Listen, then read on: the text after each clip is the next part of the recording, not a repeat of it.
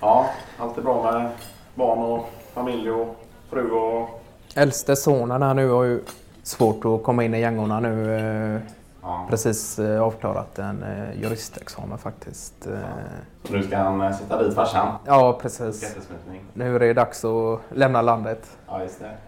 Sen är ju alla pengarna redan i Schweiz så det är ju Ja, det är inget att roa sig för. Nej, precis. Ja, det var det.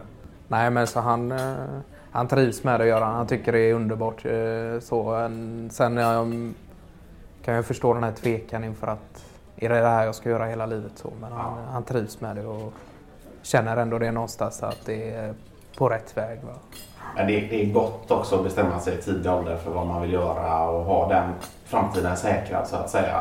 Och inkomst och någon bostad och nästan bestämma sig från början vilken stad man ska bo i. Ja. Ja, Jag har ju sagt det sedan de var små. Du får göra precis vad du vill, bara du bestämmer dig för någonting. Ja, just det. Så man har en, någon sorts målinriktning på vad man vill. eh, Att man håller sig fokuserad och samtidigt öppen för nya saker. Men eh, Jo, ändå har, kan man vara. ja. Men att man har den här, någon sorts målinriktning redan från eh, start om man säger nästan. Ja. Du gick ju från mäklare till Key Account Manager på Philipsons där ganska...